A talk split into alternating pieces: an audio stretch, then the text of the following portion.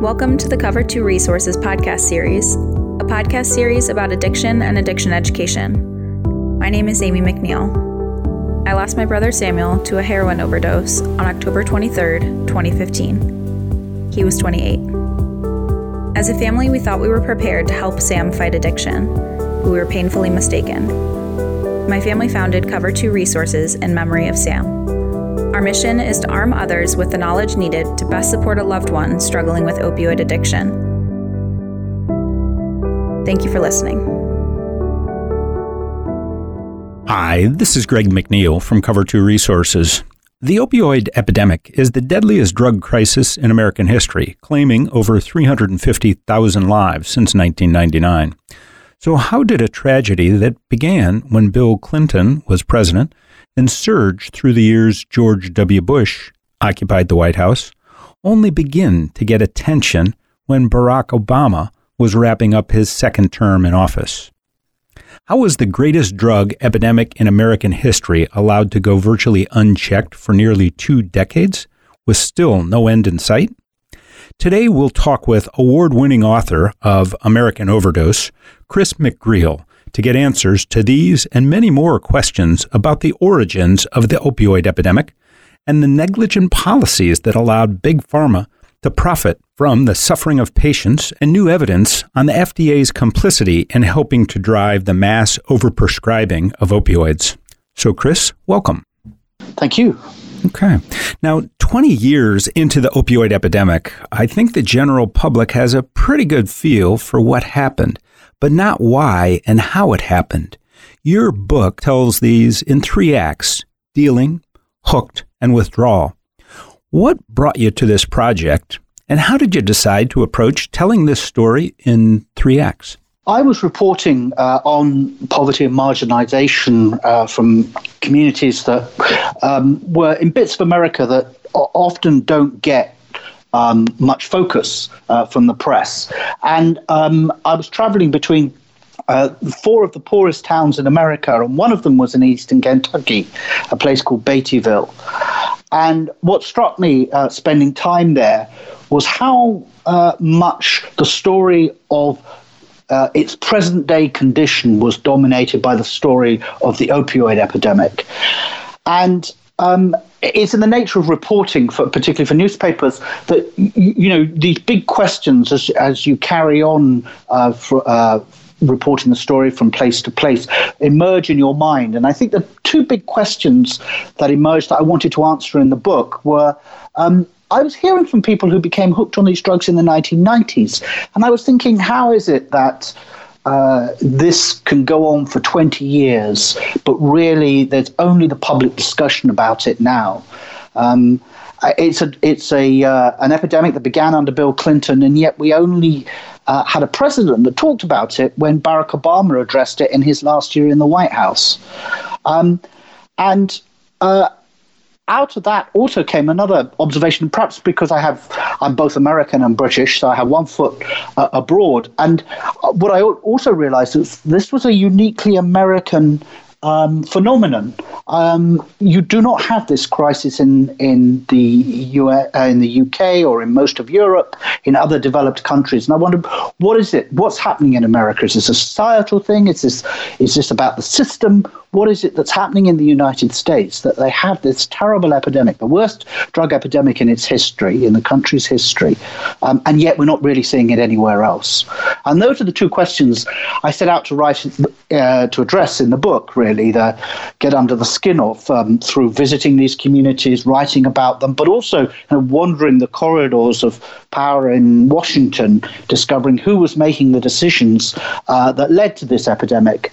Um, and the reason I structured the book as I did was um, because it became um, apparent to me that there were these different phases to the story. That you have the launch of of uh, the mass prescribing of opioids, which uh, on one hand was done with good intent by doctors who really thought it was the right thing, but also by malign uh, drug company to throw an opportunity to make money.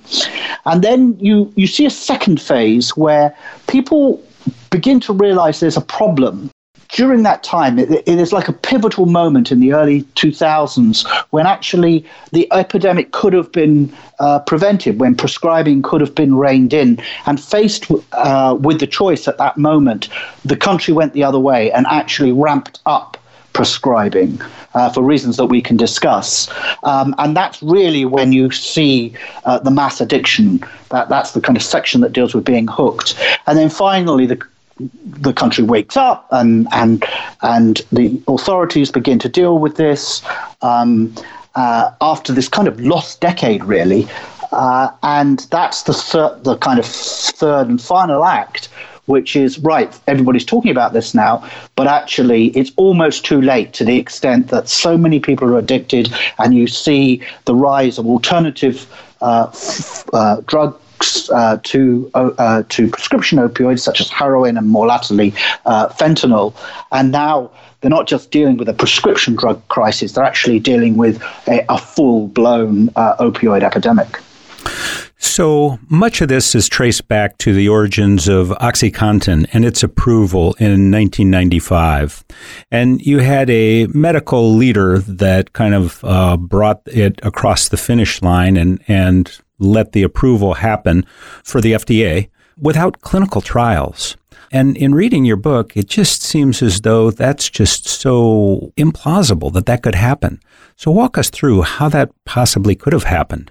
Well, the, what you see uh, in 1995 is that Purdue Pharma submits this drug, OxyContin, which is a very powerful opioid, many times more powerful than those prescription opioids that are generally available for people treating things like chronic pain.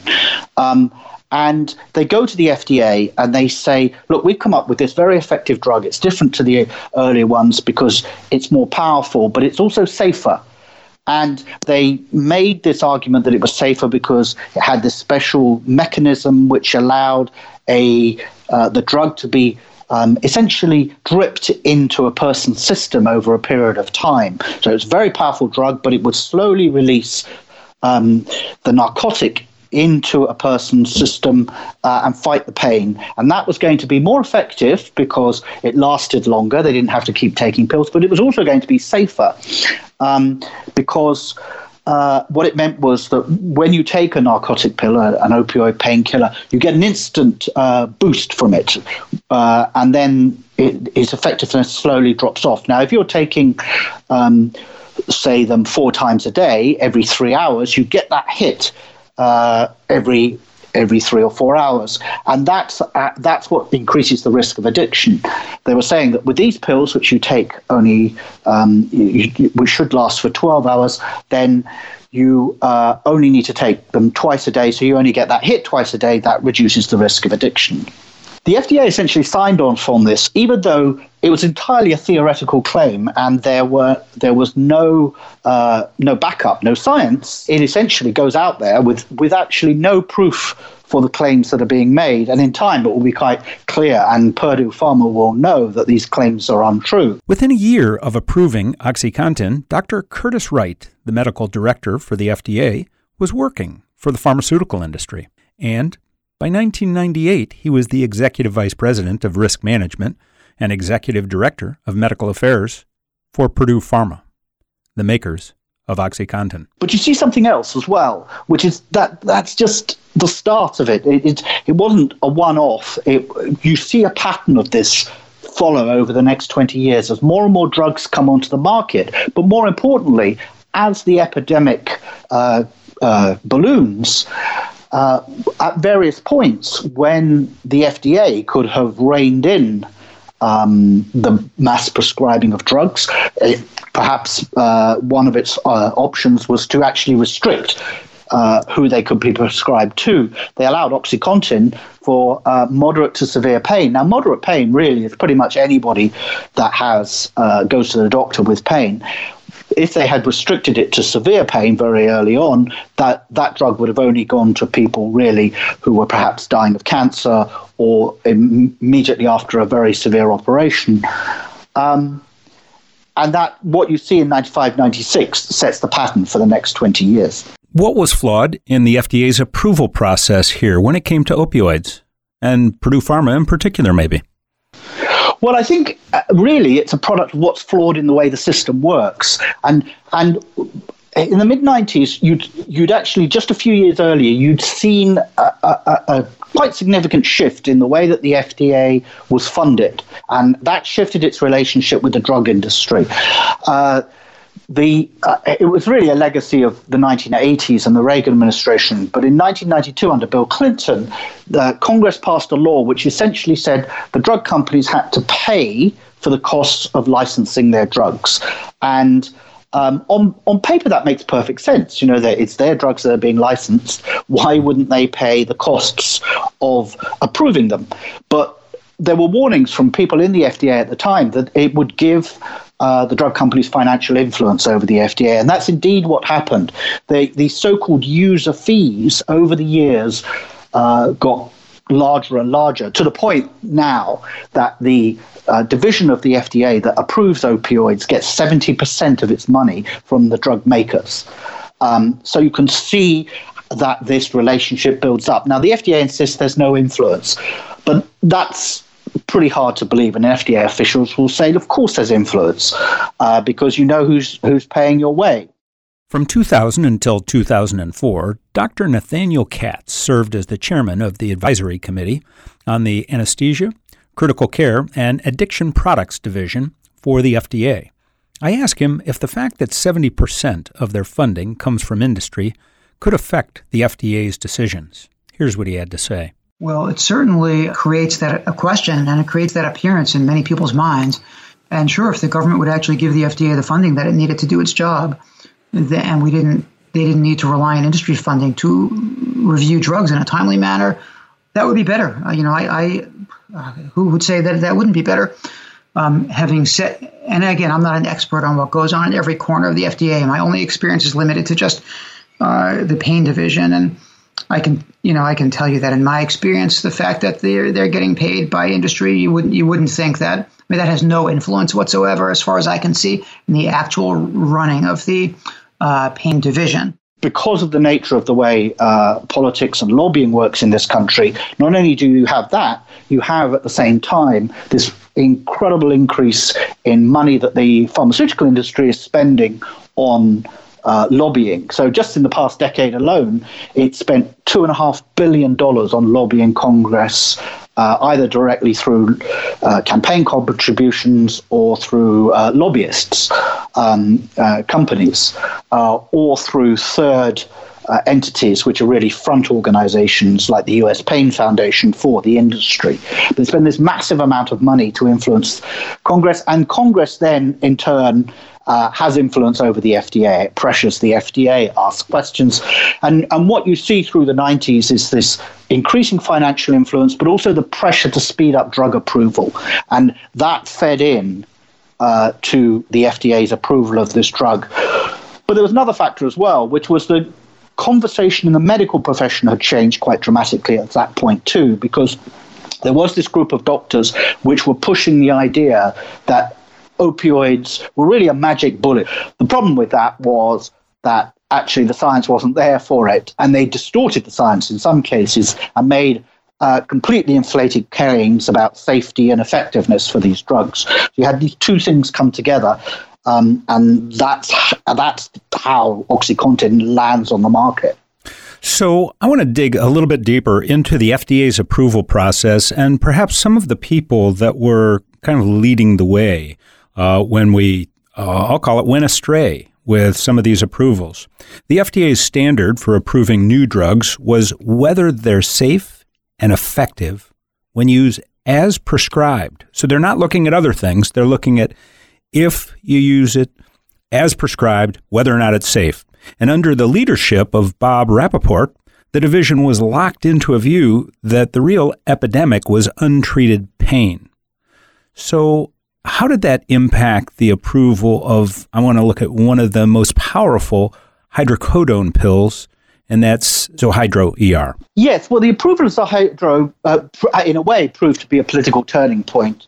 Um, and that comes along in 2012. And by then, it's clear there's an epidemic. Tom Frieden, the head of the CDC, has stood up uh, a year earlier and said it's an epidemic. There's no doubt now the, the, about the scale of deaths. And there's no doubt either about the connection between mass prescribing and deaths. They rely, they rise in parallel until actually 2012, the year Zohydro uh, came to the fore. You see. Um, you, you see 255 million prescriptions for opioids written in this country. That's that's enough to supply 30 days to every uh, adult American um, which is a massive amount of pills to be out there. And if you look at the prescribing rates and compare them to Europe, that's five or six times the rate of Europe and 50 times the rate of Japan. So you can see the scale of the problem.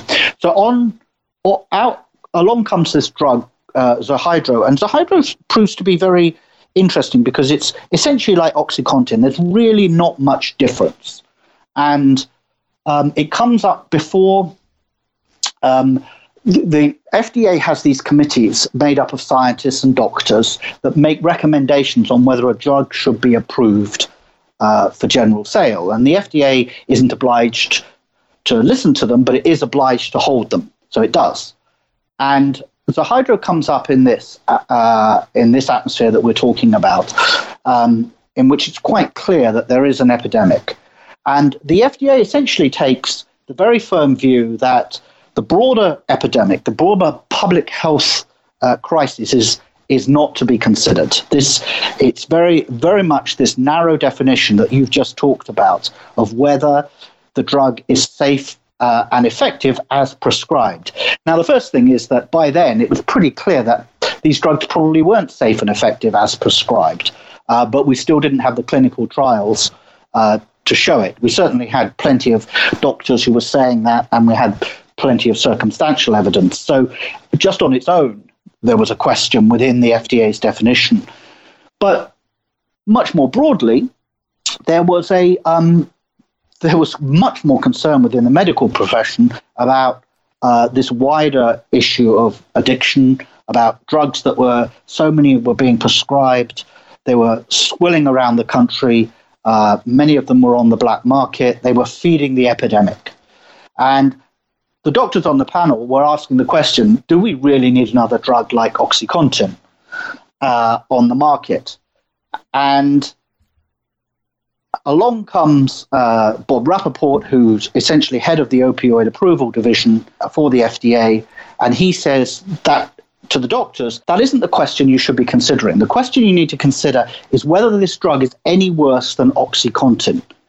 And the doctors were incredulous. Uh, and they were saying, well, we, we know there's this huge problem with OxyContin. And on top of that, actually, OxyContin had been changed in 2010 to give it a new formula to make it uh, more safe. Um, but it was being compared to the original uh, OxyContin because that drug had never been ruled illegal or taken off the market. And the doctors are completely incredulous. But Rappaport presses them and says, no, you have to consider uh, whether it's um, any worse than OxyContin, because, and these are the words he used, there has to be a level playing field for business. And the doctors and scientists on the panel clearly saw that as saying the right of the drug companies to make money was more important than the public health issues. He sided with business. He over, overrode them and sided with business. He essentially said that exactly that. He sided with business. And they were they were incredulous and they raised all kinds of objections and they said uh, of course their business needs the right to make money but not at the expense of lives um, and there was a lot of pushback from them and the doctors voted overwhelmingly 11 to 2 uh, to reject this drug and said they even had another a second vote which said it wasn't even safe as it um, for what it was going to be used for uh, but they, the bigger vote was 11 to 2 to say that this shouldn't be on the market because of public health concerns. Congressman Hal Rogers from Kentucky was one of the earliest congressmen to sound alarm bells over the opioid epidemic. I found this YouTube of him questioning the head of the FDA, Dr. Margaret Hamburg, just after the FDA decided to override their advisory board's recommendation and did the unthinkable they approved Zohydro ER. Boy, when Oxycontin was at its height, I was going to emergency rooms all the time in my district and seeing young people die from overdoses, not knowing many cases that it was so powerful and addictive. And most of it's coming from medicine cabinets in people's homes that kids get into. And Zohydro, I'm afraid, will be the same way.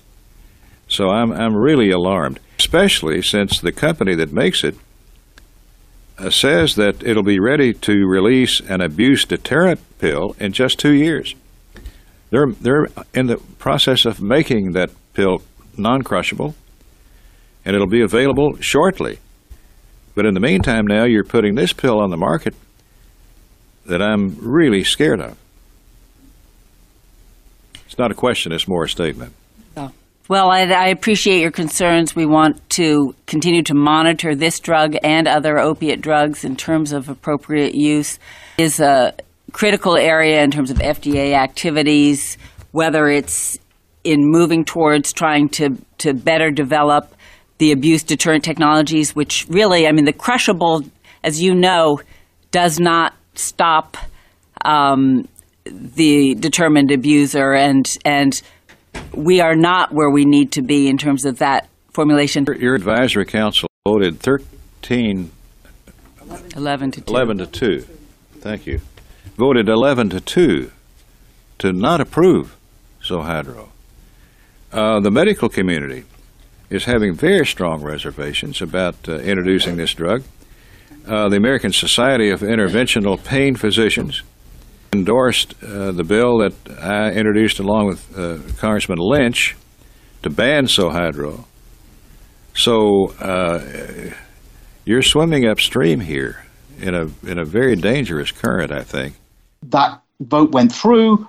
Uh, everybody thought Zohydro wasn't going to make it onto the market. And then a few months later, the Food and Drug Administration just announced it would ignore the committee's ruling and it approved the drug and it was put on the market.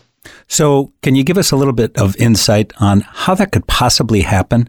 Although Bob Rappaport was uh, the most senior FDA official on the committee, he didn't have the final say. The, the decision on whether Zohydro would be approved against the committee's recommendations went all the way to the top, to the commissioner of the FDA, Dr. Margaret Hamburg. And I've spoken to her about this, but she does admit that the political backlash was huge, that there were questions in Congress, there was, um, there was an, a, an outrage within parts of the medical profession. And um, for instance, uh, Mary Bono, who was a congresswoman at the time, a Republican whose own son had become uh, addicted to opioids, said to me, You know, we looked at them and wondered what planet they were living on. She couldn't believe that they wouldn't even consider the fact that there were thousands of Americans dying every year from these drugs. Um, and by that point, there must have been a quarter of a million dead uh, Americans who died from uh, opioid overdoses. So was, the scale of the epidemic was clear. And I think um, um, Margaret Hamburg, uh, in when I was talking to her, she essentially conceded that the FDA had far too narrow a view, that it hadn't taken on board public health concerns, but also that it had been out of touch, that it would taken this this kind of uh, very um, elitist, really, uh, view of the epidemic, and that essentially it had bought into this narrative that had uh, was very strongly pushed by the drug companies that if people became addicted, it was their own fault. It was to blame the victims, and they they separated out those people who became addicted and died from those people who they described as the innocent pain patient who needed these drugs. Now, the fact is that very often they were one and the same person. The CDC's own figures show that 70% of people who uh, use heroin came to it through prescription pills. So there, there was no doubt about the link. Um, but the FDA, I think, had, had taken a very narrow view of just looking at whether these drugs would work for the patients to whom they were prescribed. The story that you wrote about in 2003, Endo sought FDA approval for Opana, a high strength drug more potent than OxyContin, and the FDA rejected it after many patients overdosed. They overdosed during trials. Three years later, the FDA embraced what they called enriched enrollment, and the drug maker presented the new data to the FDA and it was approved. How is that possible, Chris? Well, that's a long and winding path. Um, I mean, uh, in, in its short version, the um, the FDA uh, allowed, through enriched enrollment, allowed uh, Endo to submit the same drug. There was no change to the drug whatsoever, but the studies changed. And the, what they did in the studies was they just took anybody out of the study who was at risk of addiction. Uh, they were allowed to do that. That's what enriched enrollment is. That's what that process is. How we got to that point is uh, a revealing story, which is that there there were a um, a couple of doctor uh, sorry there were a couple of uh, academics who had seen that drug companies were very frustrated uh, at the slow, what they regarded as the slow process for approving opioids when they realized there was a huge market there and they wanted to get more on or uh, out there, sell more drugs. Uh, and so they got together uh, a conference and the, essentially they uh, persuaded the FDA uh, and those officials who, who were responsible for the drawing up uh, opioid approval process. They got them to agree to come, and then they told the drug companies, look, the FDA officials are going to be there. Don't you want to pay thirty, forty thousand dollars a time to sit at the same table as them? Which smacks of uh, corruption at the very least, I think. But certainly, uh, you have to wonder about how that process could happen. Um, and so the drug companies go, oh yes, please, and they pay to come and sit at the table. And this is such a success that uh, for the academics included, that um, they start doing this every year. And what emerges from those talks over the years is this process, amongst other things, of enriched enrollment. So, in essence, what they're doing, though, is re engineering the FDA's approval process for these drugs, weren't they? That is what they were doing. But I've spoken to um, scientists and uh, doctors who were invited to be part of that process, and they said from the beginning, it smacked of the drug companies basically trying to influence that process in a way that they didn't feel was appropriate and that should have been more open. Uh, these should have been public meetings, uh, and certainly, at the very least, the drug companies should not have been paying money to be there. This concludes our first episode with best selling author Chris McGreal on his compelling book, American Overdose a forensic dive into the politics and policies that help create the worst health crisis in American history. Please join us next time for part two of our three part series on American Overdose, where we'll talk about how, as the opioid epidemic emerged, the FDA approved a powerful opioid it had previously rejected, only to have the manufacturer voluntarily remove it from the market but not until it was too late for thousands who overdosed. My name is Greg McNeil. I'm the founder of Cover 2 Resources. Thank you for joining us for this Cover 2 PPT podcast. That's people, places, and things making a difference in the opioid epidemic.